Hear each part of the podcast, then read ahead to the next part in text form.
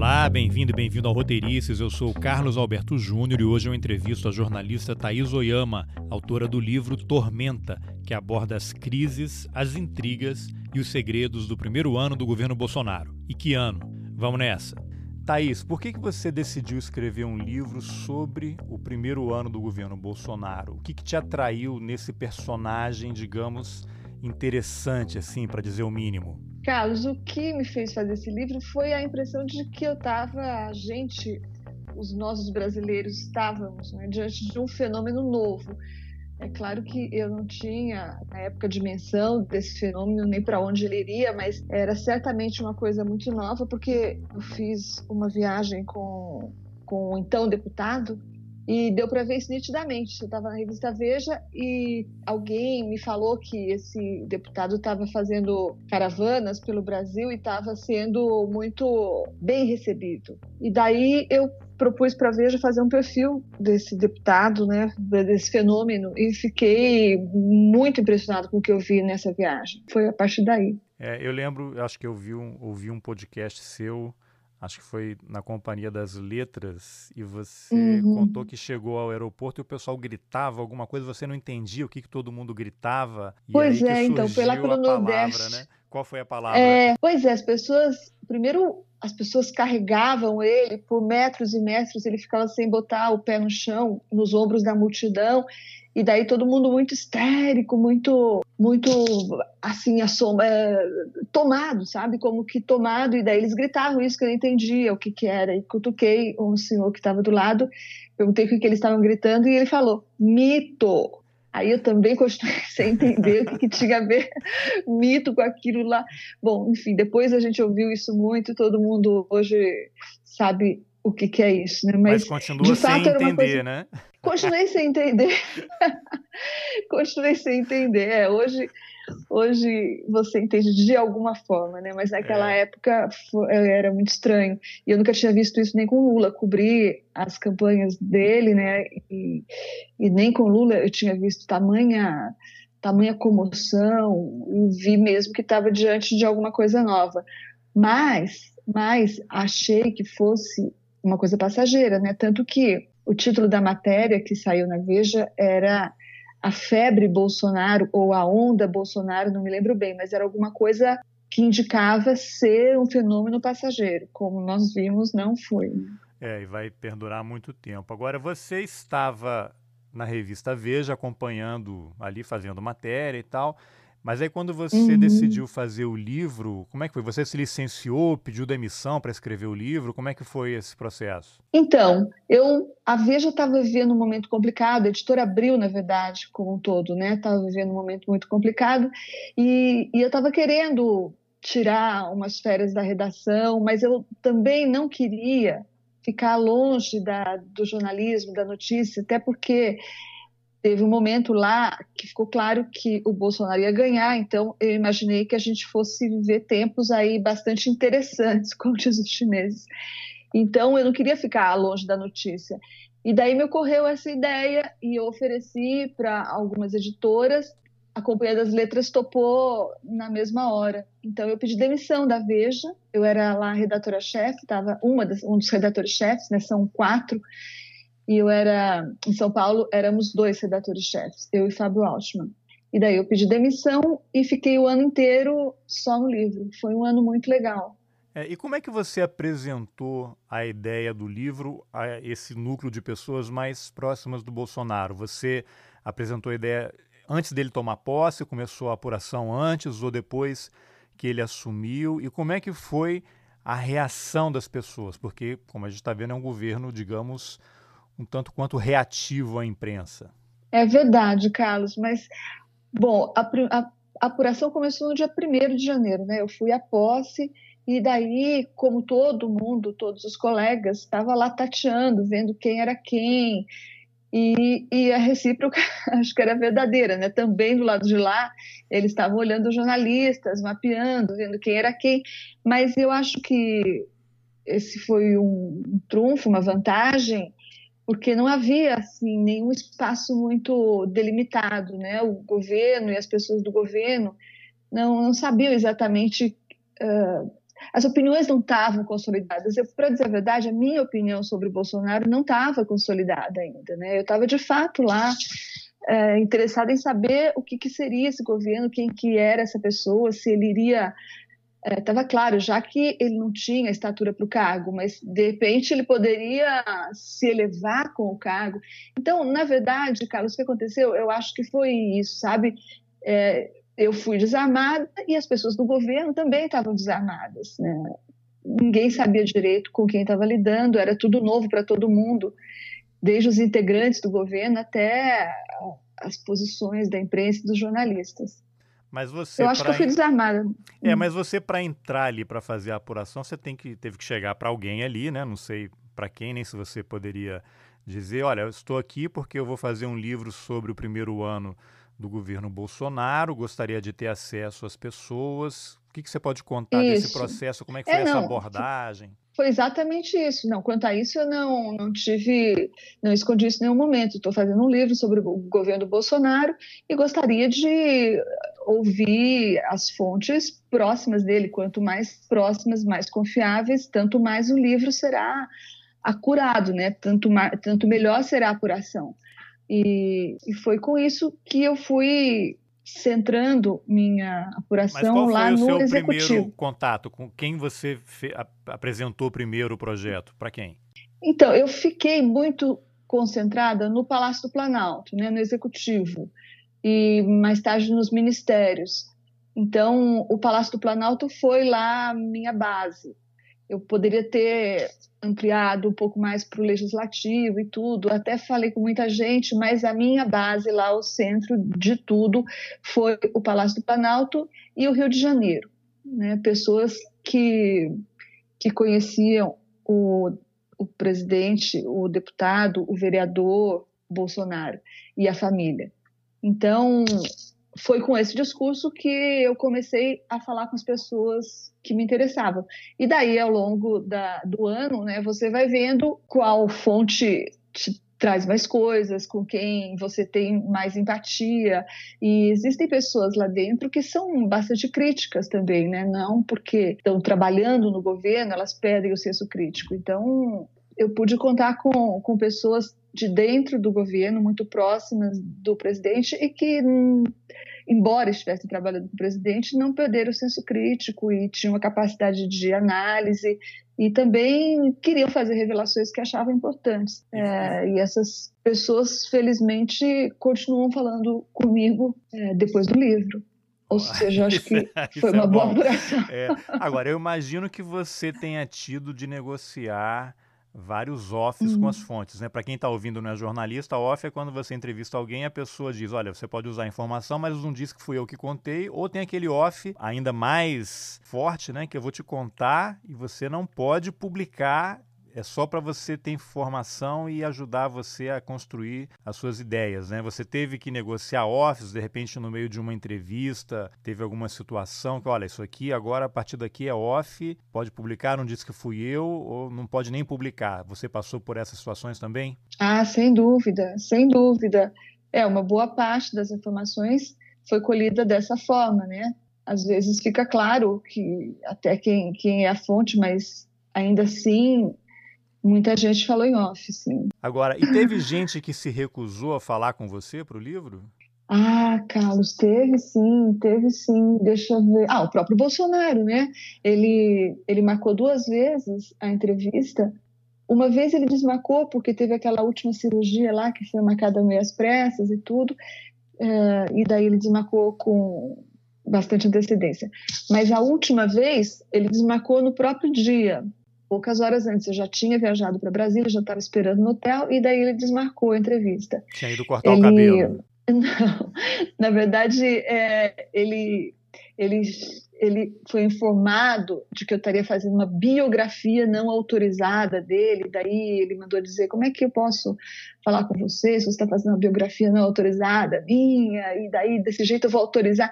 Então, ele não, não sei se ele entende bem o que é uma biografia, não sei se ele entende bem o que é autorizado ou não autorizado, mas é evidente que o livro não é uma biografia dele, e muito menos uma biografia não autorizada. Ele foi mal informado, mal assessorado, mas eu acho que que não tem importância também. Eu teria gostado de fazer essa entrevista, mas em não tendo acontecido, eu acho que tudo bem também. Não fez falta. E você tentou entrevistar os filhos dele? Não, em relação aos filhos, Carlos, eu, eu na verdade eu mantive uma distância segura, porque o meu medo era que houvesse a partir de uma entrevista e de um eventual uh, enfim, desagrado, eu imaginei que pudesse ter algumas portas importantes fechadas, sabe? Então eu mantive uma distância aí nesse caso proposital dos filhos para não correr o risco de comprometer o trabalho de apuração e de ver portas se fechando, sabe? É, eu acho que talvez o, o seu trabalho ao longo do ano tenha sido tão frutífero porque você não estava publicando, né? Porque se você tivesse numa cobertura, trabalhando em redação, né, e fazendo o livro em paralelo, você em algum momento ia acabar tendo que publicar algo e isso aí talvez cortasse teu acesso lá, né?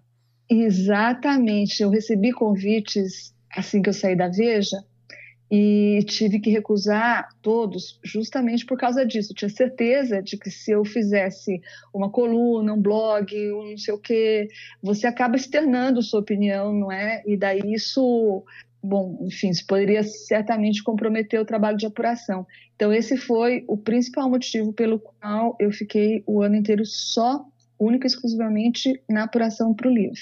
Esse livro é o seu segundo, né? Você tem um que é a arte da entrevista, mas que é muito diferente, né? Não é esse hard é. news. É. Mas você, como é que é. você lidou com essa ansiedade? Porque eu imagino um jornalista acostumado com aquela o hard news, né, o tempo todo, como você, testemunhando todas aquelas situações sem poder publicar, deve ter sido difícil, né? Pois é, eu morria de medo que algumas coisas exclusivas fossem fossem fossem se perdendo, né? Tem até uma bobagem, mas que era uma coisa tão saborosa que eu senti muito de ter perdido, que era a história do closet.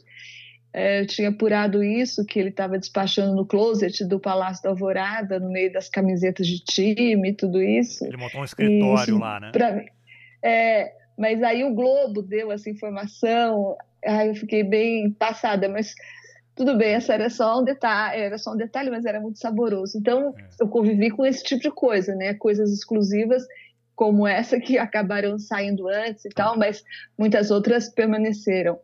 E, na verdade, essa foi a única fonte de ansiedade, porque o trabalho de, de fazer essa apuração para um livro que eu nunca tinha feito foi muito prazeroso, foi, foi uma delícia, porque você podia um fechamento eu estava acostumada a fazer um fechamento por semana né? Então um livro é um fechamento por ano maravilhoso. Você pode ficar burilando o texto você pode ficar arredondando uma apuração que não está legal você pode uh, errar e consertar seus erros enfim é um trabalho muito mais tranquilo no sentido de poder ser mais bem cuidado, mais bem acabado. Para mim foi muito legal essa experiência. Eu nunca tinha, como você falou, esse primeiro livro aí é quase um manual, né? Então não não levou tanto tempo e tem uma estrutura completamente diferente, uma proposta completamente diferente.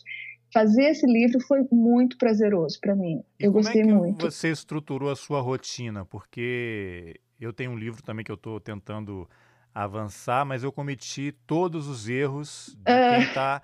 Tudo que não se deve fazer, eu fiz, né? E eu tinha lido ou ouvi em algum lugar você contando. Você deixou para escrever toda a apuração no final? Não, né? Como é que você trabalhou? Então, acho que tem duas coisas que me ajudaram muito e que eu recomendo vivamente.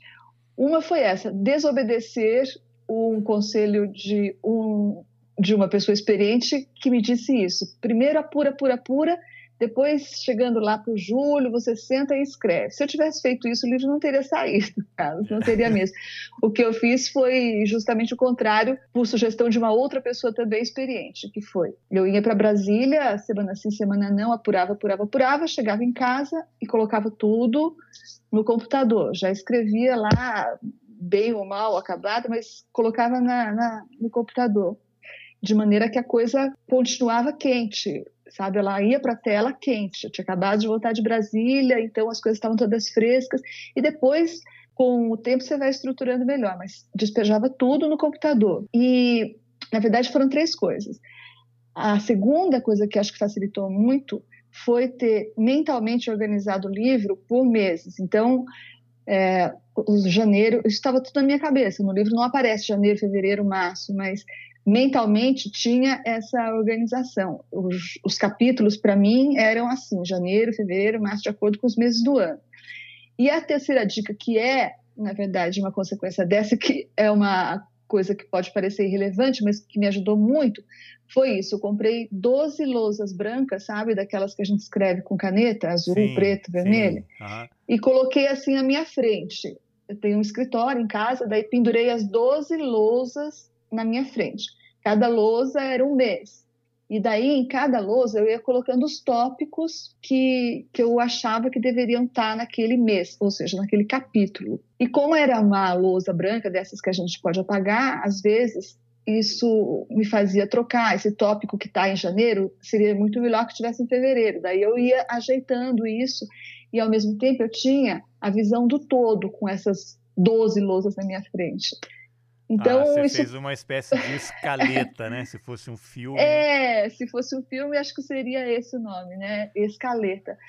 Foi uma coisa prática, mas foi muito importante para mim, para me organizar e, de fato, facilitou. Recomendo, se você puder tentar esse expediente, eu acho que pode facilitar. É, e você gravava também as entrevistas, porque a hora que você coloca um gravador na frente do, da pessoa, a relação muda totalmente, né? É, é verdade. Eu gravei as mais, as mais delicadas, as que eu achei que pudessem ter um desmentido. Pudessem então. ter um desmentido, é.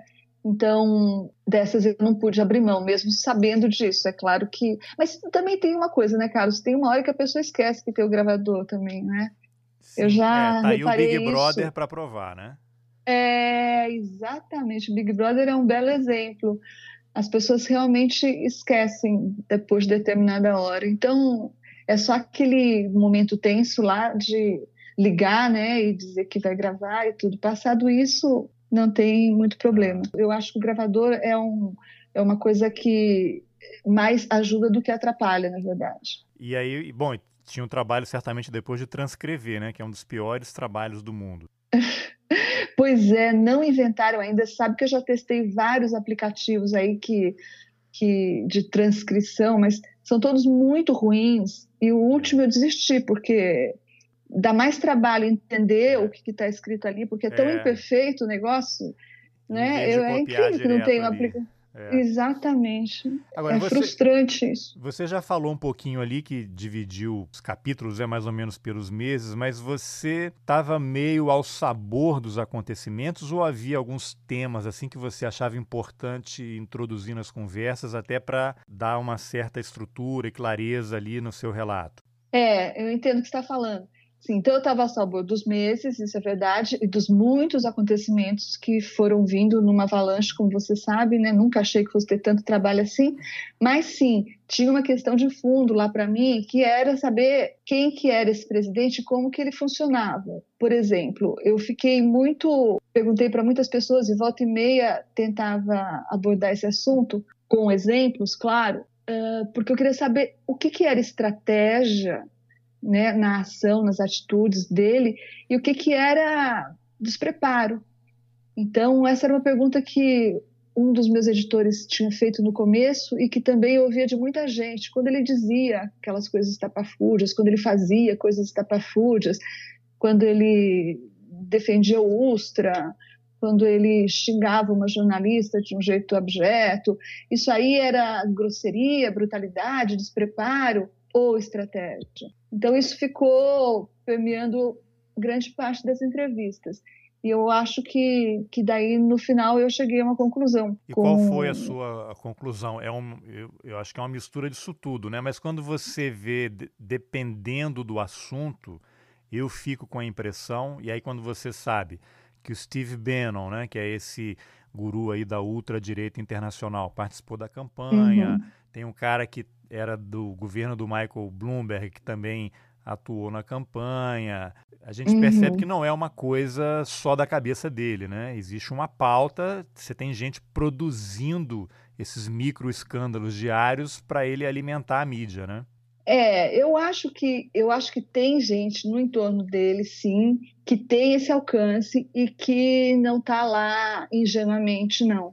Mas está titerizando o, o, Bolsonaro de alguma forma, né? Aquele entorno dele lá, o chamado gabinete do ódio, Felipe Martins, que tem essas conexões. Aí eu acho que principalmente nesse núcleo existe muito forte, sim, uma estratégia e um propósito, não tenho dúvida. Agora, eu acho que em relação ao Bolsonaro pessoa física, ele é mais manipulado por esse núcleo do que propriamente parte dessa estratégia, ou ciente, completamente ciente dessa estratégia. Eu acho que ele tem uma visão um pouco mais estreita de tudo, e, e nesse caso, quando ele faz esse tipo de, de, de, coisa que parece ser um tiro no pé, etc., eu cheguei a, a essa conclusão com a ajuda, inclusive, de um levantamento de uma agência digital que, que me ajudou no livro, que é a Bytes, eles fizeram lá um levantamento sobre o número de seguidores que o presidente tinha ou conquistava por dia. Então, ele tem uma base de seguidores que cresce de forma mais ou menos uh, estável, mas eles analisaram os picos desse crescimento. Então, quando que o Bolsonaro, em vez de conquistar 5 mil seguidores por dia, passava a conquistar 50 mil? O que, que ele tinha feito naquele dia, o que ele tinha postado?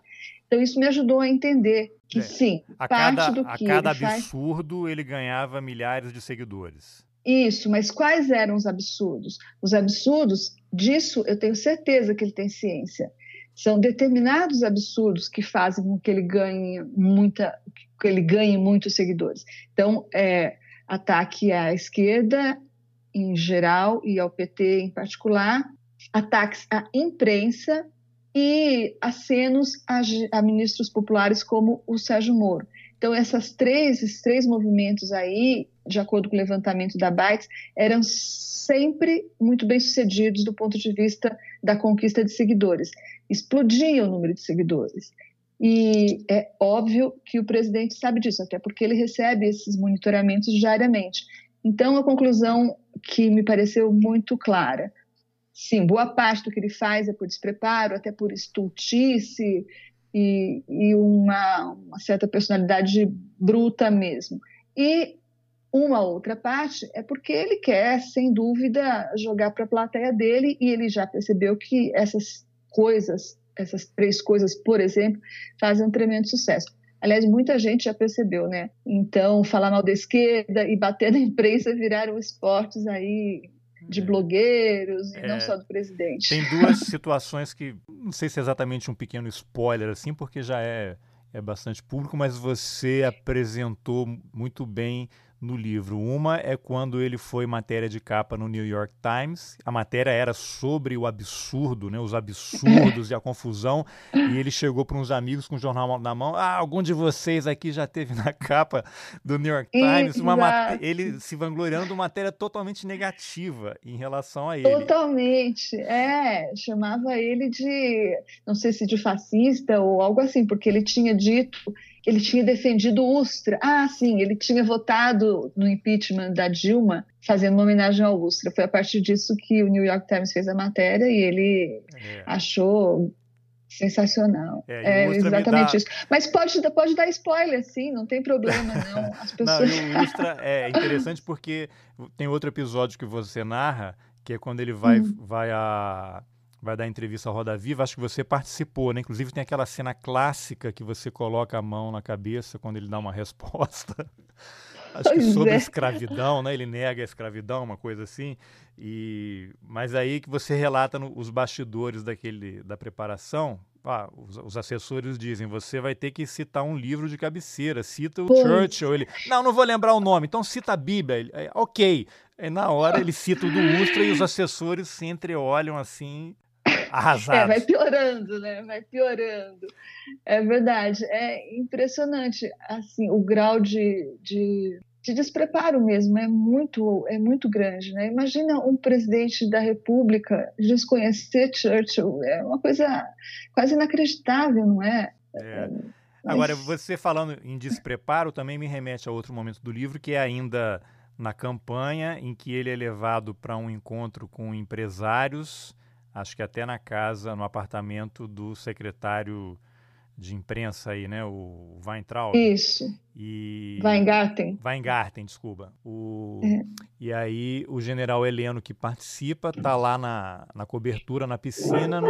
falando ao telefone, não sabe que está sendo, que, que não está sozinho, alguém filma o general Heleno falando com alguém dizendo ele é muito despreparado, é muito despreparado. E ainda assim o general Heleno embarcou e ainda trabalhou para tentar ser vice, né? Só não conseguiu por uma questão é. técnica lá do, do, partido que não ia apoiar o Bolsonaro, né? Aí eu queria usar isso de gancho também para você falar um pouquinho dessa figura do general Heleno, que, enfim, ganhou as manchetes aí recentemente ao falar que ele foda-se, né?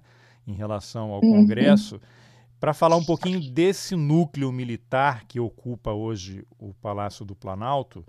E o general Heleno também aparece como uma das grandes fontes do livro. É muito clara a, a, personalidade forte dele, que sempre costuma dizer palavrões e tal.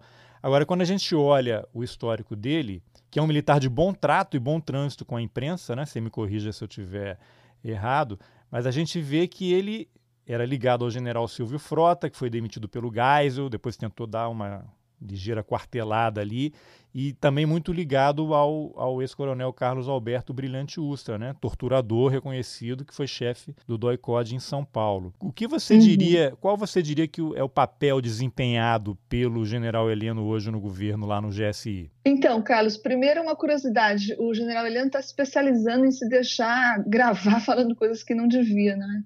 Agora mesmo, você lembrou desse episódio né, que eu cito no livro, desse vídeo em que ele foi gravado falando mal do próprio Bolsonaro, e agora, recentemente, de novo, ele foi gravado com essa. fazendo essa conclamação aí contra o é, Congresso. É, sem, falar que ele, sem falar que ele deve ter se deixado gravar por você várias vezes. Né? Mas sobre a sua pergunta, o papel dele no governo.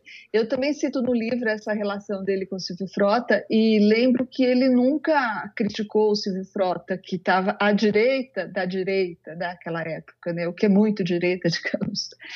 Então, ele nunca criticou o Silvio Frota, pelo contrário, ele só tem palavras elogiosas ao Silvio Frota, o que nos faz crer que ele compactua com o que pensava o Silvio Frota. E, embora, apesar disso, quando ele assumiu junto com o Bolsonaro, ele fazia muita questão de dizer que os militares seriam lá no governo, cumpririam no governo o papel de, de poder moderador. Né? Ele gostava muito de falar isso. isso. Não é o que está acontecendo. Né? Agora, tem uma coisa muito curiosa que eles, os militares, falam isso e eu concordo, na verdade. Não existe um núcleo militar não existe um bloco homogêneo, né? Tem militares no governo, tem militares no Planalto, e eles não pensam de forma monolítica. O general Heleno está se colocando agora à direita lá do Bolsonaro e tem militares importantes, influentes lá, que fazem um contraponto, ou que pelo menos discordam disso. Então, como disse o militar lá para mim, um general, eles não são ilhas, eles são um arquipélago. Então tem essa, esse embate, essa, essa visão aí diferenciada e diversa, na verdade, entre os militares, entre os generais do Planalto. Eu acho que realmente não dá para falar o núcleo militar como se fosse um pensamento único. É, tem um, um, determinado momento que você menciona, eu não me lembro agora qual mês de 2019, hum. em que pelo menos um general do Planalto colocou à mesa para ser discutido a possibilidade de fechar o Congresso, né? Você não, não, dá o nome, como você não deu o nome, eu não vou poder dizer aqui, não vou poder dar um chute, né, para não passar vergonha, mas eu desconfio de quem seja, porque não são tantos assim que tenham é, sejam relacionados a tudo isso que você acabou de relatar. É, isso eu realmente não posso dizer, não disse no livro e não posso dizer mesmo, Carlos, mas de fato foi um momento muito grave aquele, mais grave do que a gente imaginou, ou, mais grave do que chegou a transparecer nos jornais. Né? É. Foi, foi um momento em que a coisa balançou. Ao longo do livro todo, né, tem a questão da paranoia que acompanha o Bolsonaro. E acho que logo no início você relata ali um tour que o Michel Temer fez com uhum. o Bolsonaro e que ele, quando chegou diante dos jornalistas, o lábio inferior dele tremia sem parar e ele tem medo de ser atacado por drone, por isso que evita a piscina do Palácio do Alvorada, ele vive nessa paranoia permanente, né, que o faz se aproximar de determinadas pessoas e logo depois expulsá-las do seu convívio. Tem o caso do Bebiano, né, que entrou também em rota de colisão com o Carlos Bolsonaro.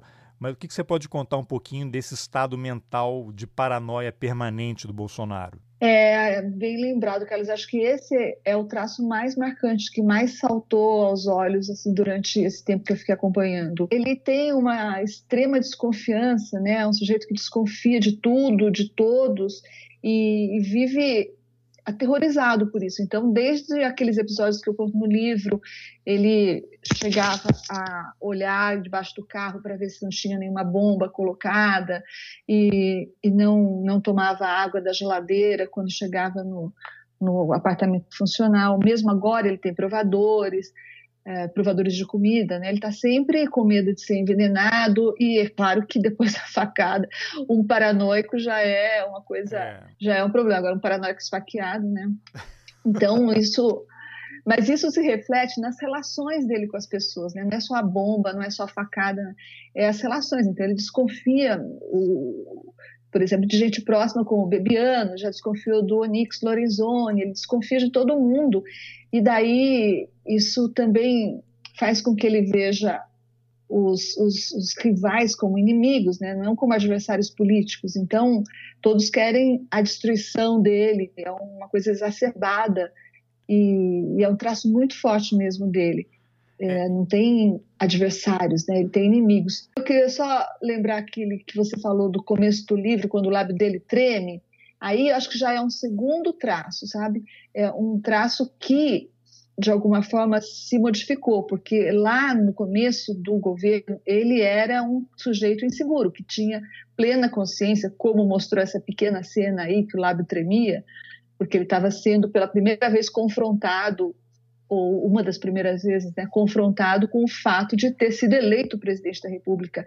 E naquele momento estava claro que ele se via menor do que o cargo, né? Então era um momento em que ele prestava muita reverência aos generais, ele queria ser aconselhado, ele dizia para todo mundo, disse para o Toffoli, ah, vou precisar muito dos seus conselhos, dizia para o general Vilas Boas, vou precisar muito dos seus conselhos. Então ele tinha essa postura reverente de quem estava lá humildemente num cargo que não estava, é, para o qual ele não estava à altura. É, você até relata e... eventos militares em que ele ia com o general Heleno e ele dava precedência para o general isso, e o general, não, isso, o, o presidente é, é o senhor. Empurrava, é, ele empurrava o general Heleno na frente dele, porque afinal de contas o general Heleno era general e ele era capitão, só que ele era presidente da República eleito já naquela época. Mas então isso tudo mostrava como ele estava ainda um pouco assombrado com o fato de ter sido eleito, né?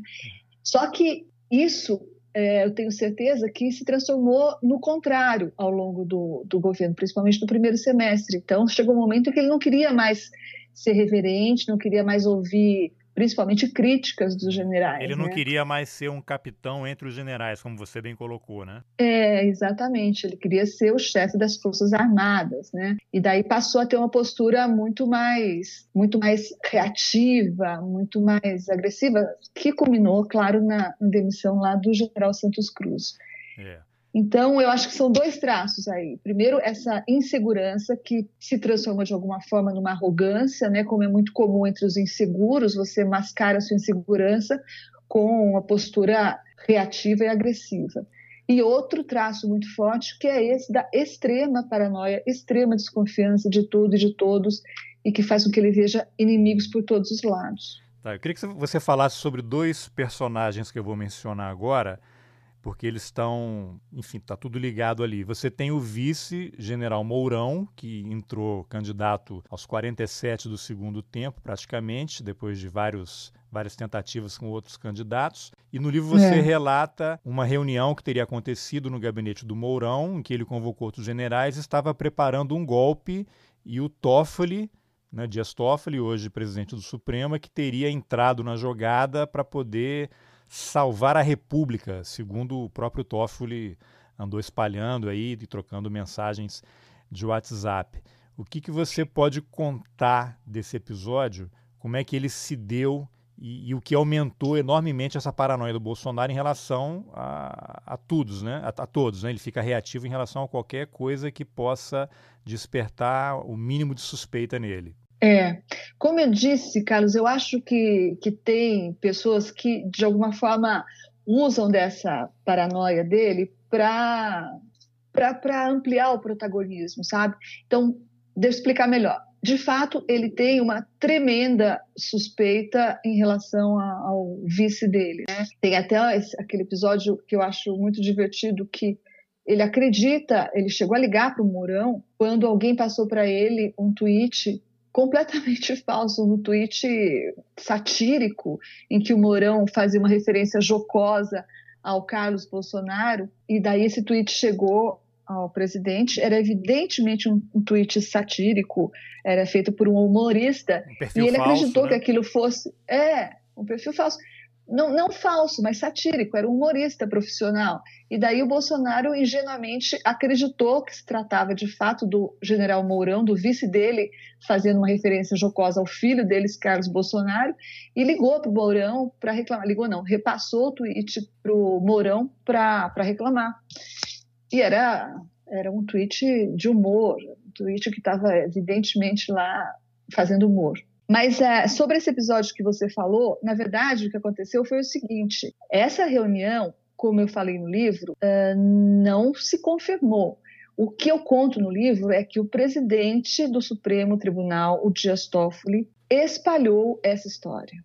Essa história que não se confirmou.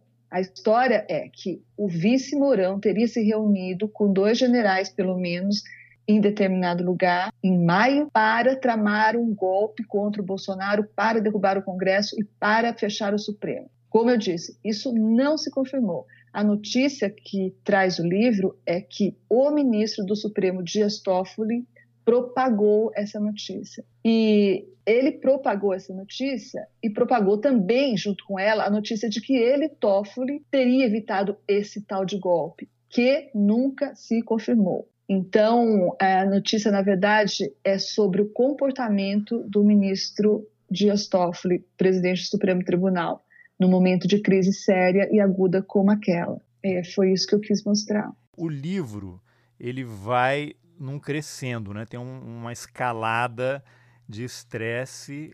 Todo mundo acha que chegamos, chegamos ao fundo do poço, aí descobre que no Brasil até o fundo do poço tem alçapão, né? Você vai um pouquinho mais baixo. Aí eu queria mudar um pouquinho o foco para falar da relação do Bolsonaro com o Congresso, porque ele passou 27 anos, 28 anos lá no Congresso, em tese deveria saber como é que aquilo funciona, mas a realidade é outra. Então, ele até essa questão do orçamento impositivo, a gente vê que ele votou uma coisa lá, defendia algo quando era deputado, apoiou o, o, orçamento impositivo, o próprio filho Eduardo votou a favor e hoje é um grande problema com o governo e, e parte desse último estresse que está acontecendo. O que, que você pode contar dessa relação do Bolsonaro com o Congresso e essa falta de articulação política até chegar aquele momento que você descreve no livro, o tal do parlamentarismo branco, né? que o Congresso chegou um momento, olha, esse cara não tem condições, ou a gente assume as rédeas ou o país vai implodir. Carlos, eu tenho plena convicção de que o Congresso não confia no Bolsonaro e vice-versa. Bolsonaro também não confia no Congresso. As declarações que ele deu no passado e que hoje ele tenta minimizar, eu acho que são, são uma crença arraigada, né? De fato, as convicções democráticas dele são frágeis. E ele mostrou isso o tempo todo ao longo desse ano, está mostrando agora. E eu acho que só podia ter dado do que deu, né? No ano passado teve essa crise grande entre ele e o Rodrigo Maia, e de fato os senadores ficaram foi, foram momentos tensos em que as pessoas tinham certeza que ele não tinha capacidade para governar o país. Teve uma porção de reuniões no gabinete do Tasso Gereissati e todos estavam certos disso, só esperando a, o momento em que ele iria ou renunciar, ou dar um golpe, ou qualquer desgraça assim. O orçamento impositivo, de alguma forma, foi uma consequência dessa crise, né? Então, o que eu acho é que a coisa está se repetindo agora, porque é uma coisa quase crônica, né? Uma vez que, de fato, o Bolsonaro não tem convicções democráticas sólidas. Então, isso faz com que ele queira, ele veja o Congresso como uma facção uma, uma facção política adversária, na verdade, né? E, portanto, o, o, o impulso dele é destruir essa facção política adversária. Agora, ele está lá sendo, de alguma forma, domado ou, ou domesticado, ou é, existem, existem tentativas de tutelado, né, digamos assim. A gente tenta, assessores tentam civilizá-lo, adequá-lo. Então, eu acho que tem essas duas forças aí que volta e meia colidem, sabe? O Bolsonaro com suas frágeis convicções democráticas e essa casca aí de presidente que a muito custo assessores tentam vestir nele. E daí o fato é que todas as vezes ah, acaba acontecendo essa, essa trombada e o resultado é esse, né? escapa a verdade, como aconteceu lá no ano passado, na crise com o Maio, como está acontecendo agora, com esse vídeo que ele compartilhou para essas 60 pessoas é igualzinho o, o, episódio que eu conto no livro, que eu lembro no livro, que aconteceu no ano passado. Também no ano passado, ele compartilhou um grupo, um, um, um texto, lembra-se do texto apavorante? Sim, sim. Que era um texto que foi escrito aí por uma pessoa que eu não me lembro o nome, mas era um texto que dizia que o país era ingovernável e que as instituições atrapalhavam, era uma clara provocação, era uma clara condenação, era uma clara crítica ao Congresso e à existência do Congresso. E o presidente compartilhou isso da mesmíssima forma, para um grupo fechado no WhatsApp, sabendo, evidentemente, que aquilo ia vazar, exatamente como ele fez agora com esse vídeo recente, em que, de novo, ele ataca o Congresso. É. Então, é uma verdade forte demais, que as pessoas tentam lá escamotear, mas que volta e meia vem à tona, né? Porque é o que ele pensa, infelizmente, ao é. que parece. Bom, depois de ter acompanhado tão intensamente e de perto o governo ao longo de um ano, qual é a tua convicção? Formou alguma convicção de que o Bolsonaro ele é uma ameaça à democracia ou ele está mais ali para o campo das bravatas ou, essa, ou esse viés autoritário que ele tem, se ele tiver uma equipe ali que pense como ele e um grupo de generais, digamos assim, golpistas, é, é algo que pode criar problemas sérios para o país? Pois é, Carlos, essa pergunta fica cada vez mais frequente, né? Eu, de novo, acho que tem duas forças lá que que estão brigando, que são essas as forças da razão e as forças irracionais, né? Que é como a gente estava falando agora mesmo, o tempo todo elas estão em conflito. Então a situação é de tensão máxima o tempo todo e, e alerta o tempo todo. Eu acho que, que de fato é uma situação que a gente tem que ficar muito atento, porque é, é, é uma fragilidade que ninguém mais supunha que existisse, né? A democracia estava consolidada, pelo menos era essa impressão que a gente tinha até 2018, não é? Sim. E agora a gente tem dúvidas. Isso é em si é inacreditável, impressionante, muito chocante, né? A gente ter dúvidas se a democracia está ou não consolidada. Eu não tenho uma resposta para isso, não, Carlos. Eu só fico perplexa com o que está acontecendo e, e, achando que a gente não pode baixar a guarda, né? Porque tanta coisa que a gente imaginava que jamais fosse acontecer está acontecendo, então, é, então, então nada mais a, é impossível. Adicionar a sua perplexidade mais um elemento é. aqui. Agora ele está um pouco mais embaixo, mas no começo do ano passado, até início do segundo semestre, a presença do astrólogo Olavo de Carvalho era algo muito forte, né? E você tinha o Felipe Martins ali, que agora andou perdendo um pouco de poder no, com essa alteração que houve lá no Palácio do Planalto. Mas como é que figuras uhum. desse, desse nível entram e se apossam de estruturas de poder no, no governo federal? Tudo bem, Felipe Martins está ali, fazia o curso do Olavo de Carvalho, e aí conheceu o Eduardo Bolsonaro, talvez os outros filhos, mas ele ocupa uma função lá no Palácio. Você pode ter todas as críticas né, aos anteriores, que são legítimas, né? todo mundo tem o direito de discordar, mas quando você vê que ele ocupa um lugar que foi ocupado pelo Marco Aurélio Garcia durante tanto tempo, você pode discordar dele, Marco Aurélio já faleceu, mas é um intelectual, né? um cara com uma presença, que tem uma história de, de luta, né? E aí você visualiza essas novas, esses novos personagens nesses cargos tão estratégicos, aí você fica pensando, mas que contribuição essas pessoas podem dar e o que leva o presidente a colocá-las nesses postos tão importantes? É, eu concordo com você, Carlos. Eu acho que nunca houve um quadro no governo composto por gente tão despreparada no sentido formal, inclusive, da educação, né?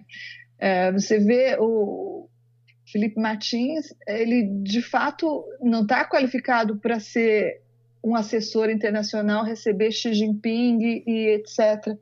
O ministro da Educação, o Weintraub, é só ver o currículo lastimável que ele tem, lastimável, tirando o fato de ele não gostar de educação e tirando o fato de não saber escrever, é um despreparo formal muito grande. Agora, isso tudo, por acaso, são dois olavistas, né, como você falou. O Olavo de Carvalho, eu concordo com você que hoje ele apita pouquíssimo, né, ele está desprezado no sentido de que o que ele fala não repercute mais ele tomou o tamanho que ele sempre teve, né? Que foi nenhum superestimado no começo. É, nenhum. Ele é irrelevante. Ele é um tiozinho que fala tantos tios que falam bobagem aí na internet. Ele é mais um.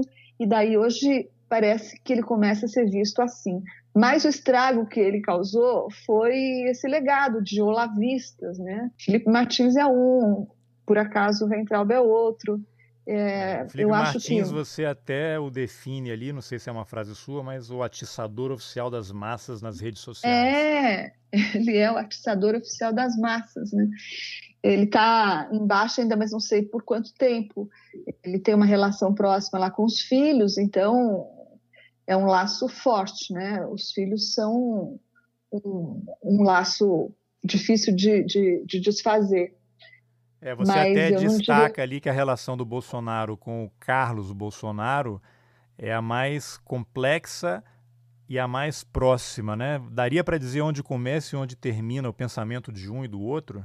Pois é, eu acho que eles são idênticos. Eu acho que essa pergunta aí, quando ele começou a causar muita confusão no primeiro semestre, as pessoas diziam todas: puxa, mas esse governo está é, tá sendo atrapalhado aí pelo Carlos Bolsonaro. Carlos Se não fosse o Carlos Bolsonaro, esse governo estaria muito melhor.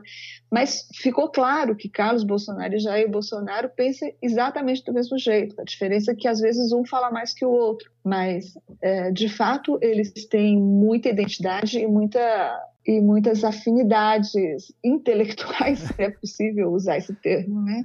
Agora é curioso então, porque quando hum. você, hum. eu lendo o livro, isso já estava publicado de certa forma na, na, mídia ao longo do ano, mas o Carlos Bolsonaro controla as redes sociais da presidência da República, praticamente, na conta pessoal do presidente da República, que não é uma conta pessoa física. Tudo que o presidente fala e escreve tem um peso e, e, e representa uma agenda e uma mensagem para o país. Aí, quando você lê que o, o Carlos Bolsonaro sequestra as senhas e fica dias sem atender ligação e ninguém pode postar nada, eu imagino. Eu moro nos Estados Unidos. Se isso acontecesse aqui, o filho do presidente teria sido preso. O NSA, a CIA, o FBI iam lá e prendiam o cara. Não é possível uma coisa dessa, né? É verdade.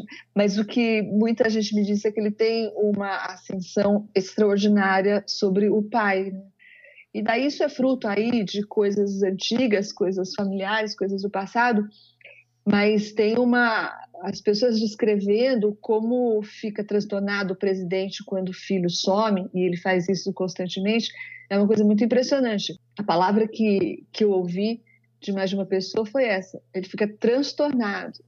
E o Carlos Bolsonaro evidentemente sabe disso e faz bom uso disso, né? Bom no sentido de que é bom para ele. É. Mas ele manipula uh, muito facilmente o pai. E no livro você registrou que o Carlos Bolsonaro tem transtorno de humor, né? Algo que foi confirmado por seis fontes é. diferentes e toma remédios para poder ficar um pouco mais, mais tranquilo, né? E, e, eu faço essa observação, eu acho importante registrar que uhum. isso não é não é nenhum demérito, né? Se ele tem um, uma condição psiquiátrica ou psicológica, a gente tem que respeitar isso, mas quando isso começa a interferir no Estado brasileiro, as pessoas têm que dar mais atenção ao que está acontecendo, né?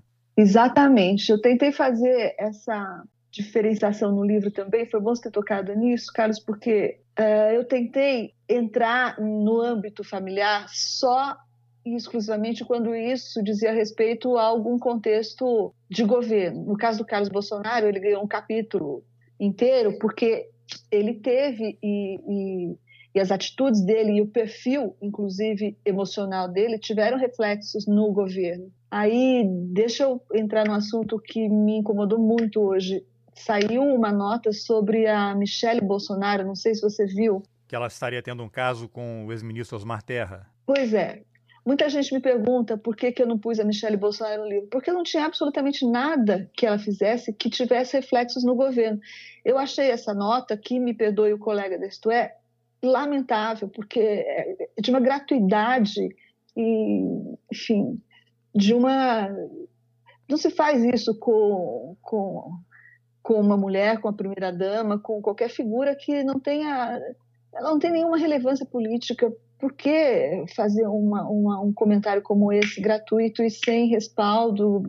Enfim, eu acho que, dizendo tudo isso, primeiro, porque me incomodou essa história hoje, segundo, para explicar por que, que não tem Michele Bolsonaro no livro, porque ela não teve nenhuma relevância no governo e, enfim, nos acontecimentos do ano passado. Sim, nenhum ato dela, nenhum pedido dela provocou qualquer instabilidade institucional. Exato, ao contrário, por exemplo, do 02. Né? Bom, o livro saiu, está aí, um grande sucesso.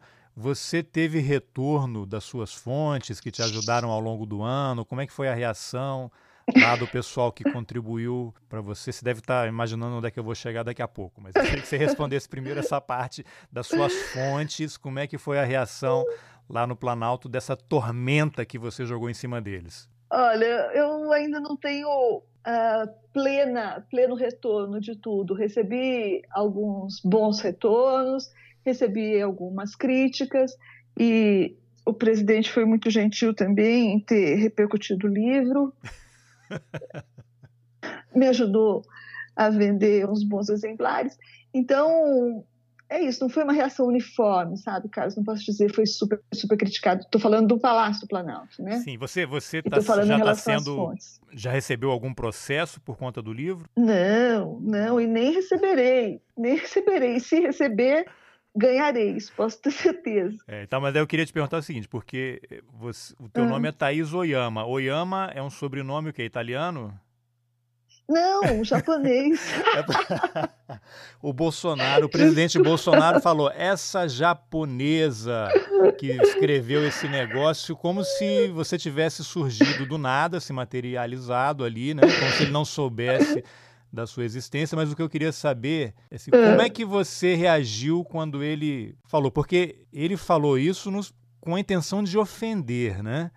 O que para você não, não, é, não é o caso né? Mas é, ele usa a questão de você ser de origem japonesa como um problema, né? Um defeito para te ofender. Como é que você reagiu quando ele deu aquela declaração lá em frente à claque dele no Palácio da Alvorada? Então, foram duas coisas, Carlos. Primeiro, que eu eu, na verdade, fiquei, fiquei satisfeita porque quem usa um argumento desse é porque não tem nenhum argumento melhor. Ele poderia ter dito é, o livro mente quando diz isso, mente quando diz aquilo, e tal trecho é inverídico, eu vou processar. Podia ter dito tudo isso. E não, ele disse que aquela japonesa, ou seja, é, ficou claro que ele não tinha nenhum argumento melhor. A segunda coisa é que eu pessoalmente reagi assim, mas muitos japoneses ou descendentes japoneses ficaram ofendidos. E eu entendo porque conversei com muitos e o que eles dizem é, é isso, né? Tem descendentes e, e filhos de japoneses que vieram para o Brasil e daí trabalharam duro e, enfim, construíram aí suas vidas aqui no Brasil e eles se consideram brasileiros. Da forma como o presidente falou, eles ficaram ofendidos porque parecia que, que eram todos estrangeiros e todos usurpadores, quando, na verdade, são como o próprio Bolsonaro, né, imigrantes ou filhos de imigrantes que se consideram brasileiros.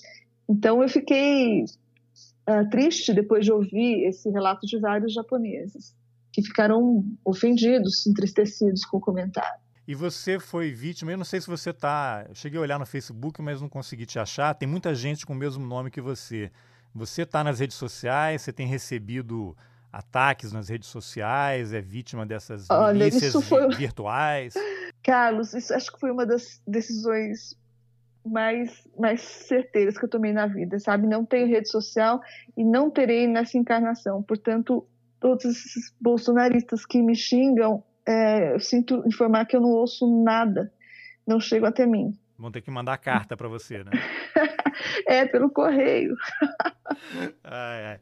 Tudo bem, e tá aí, só para a gente encerrar aqui, você você pretende fazer um, um, segundo volume aí? O primeiro foi Tormenta, o segundo deve ser o quê? Terremoto, tsunami? o que, que vai ser? Puxa, eu tenho até medo de pensar, cara. Mas tá no, Mas teu, é... no teu plano fazer um segundo volume? Ah, eu, eu tenho alguns encontros agora, vou discutir com a editora, mas não sei não, Carlos. Não sei, não é uma coisa fechada. É, talvez, talvez não. Não sei, não está nos meus planos, não. Você acha que renderia mais um, um livro? Bom, material tem, né? Material para trabalhar tem. Agora, você está em redação agora ou, ou, virou escritora? Não, agora eu estou fazendo duas coisas. Eu estou como comentarista política na Jovem Pan, no programa 3 em 1, e, e não sei nem se eu posso falar isso, mas acabei de fechar também com. A, já posso falar, porque pode, já pode, fechei. Pode. Fechei com o UOL uma colaboração, então vou ter lá também um espaço no UOL. Vai ser um blog, uma coisa assim? É, eles chamam de blog, coluna, eu não sei qual é a diferença ainda, mas eu vou escrever lá diariamente também. E vai ser possível e... fazer comentários nesse no site? Pois é, eu vou ser obrigada, né, a ouvir. Parece é. que lá eles têm espaço para comentários, sim. É. Parece que lá eles têm. E é. daí, então é isso. E talvez mais um livro, sim, junto. Ah, que bom. Mas então, parabéns pelo trabalho. Eu tive um enorme prazer lendo, relembrando, porque ele não é um livro de história, né, um livro jornalístico, mas ele é um registro tão importante do que aconteceu em 2019. Eu lembro que de 2018 tem o um livro do Mário Magalhães, né? O ano em que flertamos com o abismo ali, com o caos. Né? O seu, acho que ele vem numa sequência muito interessante e, e mostra como o despreparo de uma pessoa e a incapacidade de formar uma equipe baseada em competência e compromisso com o país pode trazer tanto prejuízo para o Brasil, né? É verdade, é verdade, Carlos. E também ajuda a entender o que está acontecendo agora, né? E o que virá, talvez. Tá bom, obrigado pela entrevista, Thaís. Carlos, muito obrigado. Foi um prazer falar com você. Bom, essa foi a entrevista que eu, Carlos Alberto Júnior, fiz com a jornalista Thaís Oyama sobre o livro Tormenta, em que ela relata as crises, as intrigas e os segredos do primeiro ano do governo Bolsonaro. Se você gostou do episódio, compartilhe nas suas redes sociais, mande o link por e-mail. Isso ajuda a levar o roteiristas para mais gente. O podcast também está no Facebook, no Twitter e no Instagram. Entra lá e curte as páginas para não perder as entrevistas. Obrigado pela companhia e até a próxima. Valeu!